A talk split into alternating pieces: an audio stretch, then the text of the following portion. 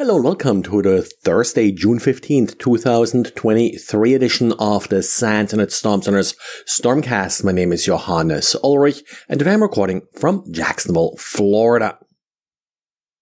Today I would like to start out to thank all the malware authors that keep coming up with interesting obfuscation techniques for Didier to reverse. Today Didier is looking at an obfuscated Visual Basic uh, script and shows how to, well, uh, use a combination of standard command line tools like starting out with grep and the like and then quickly moving to Didier's own uh, public domain tools like re-search.py and sets.py to then further manipulate the payload and uh, reverse engineer it in order to obtain the deobfuscated uh, script. Pretty nice uh, analysis and as usual highly recommended if this is the kind of work that you like to do or have to do as part of your day job. Researchers from the Ruhr University Bochum uh, did publish a paper outlining some weaknesses in the Microsoft Office OpenOffice XML signature.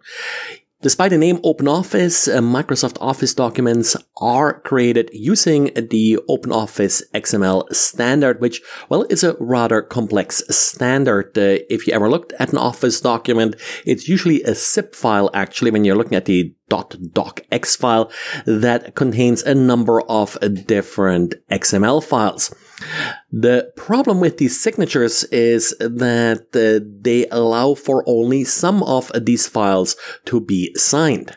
So an attacker, of course, uh, may alter any uh, files that are not signed and with that, of course, change uh, the content that's displayed to the user. For example, what fonts are being used is not typically part of the signed parts. Changing fonts, of course, will easily then allow an attacker to change what's being displayed as the user opens the document without actually alerting the user of a changed or broken signature. There are various attack scenarios that are outlined in the paper. Uh, too much to really adequately summarize it here in this podcast. If you are interested, well, the link to the paper can be found in the show notes. But overall, they basically come to the conclusion that uh, these uh, signatures are not really serving the purpose that they're supposed to, which is come to verify that the document is authentic. Then we got a little uh, follow up from Microsoft regarding a patch uh, Tuesday, and that's regarding the fix for CVE 2023 32019. It's an important vulnerability. It does allow the disclosure of kernel memory to unprivileged users still has to have a valid account so still has to be authenticated just not as an administrator or anything like that the trick here is that the patch for this vulnerability is included in the June update, but it's not enabled by default. You have to set a specific registry key to enable it.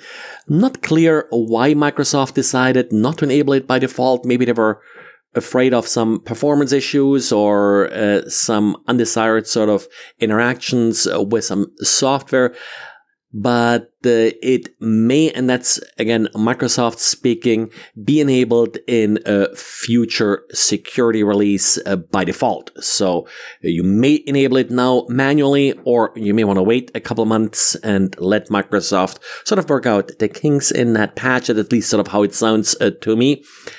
I think this is not sort of one of those super critical vulnerabilities that you absolutely must patch, so you can wait a while and see if anybody is reporting any undesired uh, side effects of this patch.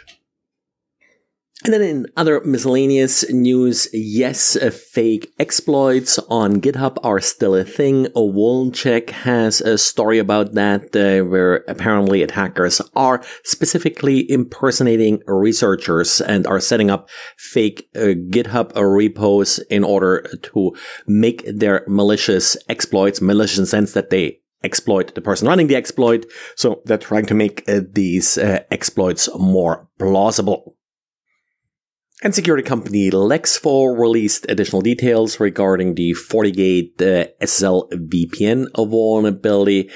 This is something that apparently has already been exploited and uh, given the additional details, definitely something that you better patched uh, yesterday. And finally, there are also some updates for Zoom fixing mostly some privilege escalation type vulnerabilities. Well, that's it for today. Just a quick heads up uh, as to my schedule next week. The Monday, June 19th will be the Juneteenth uh, holiday, so there will be no podcast on Monday. I'll also be doing some uh, traveling uh, next week and likely won't be able to publish a podcast on a Wednesday as well. Thanks for listening and talk to you again tomorrow. Bye.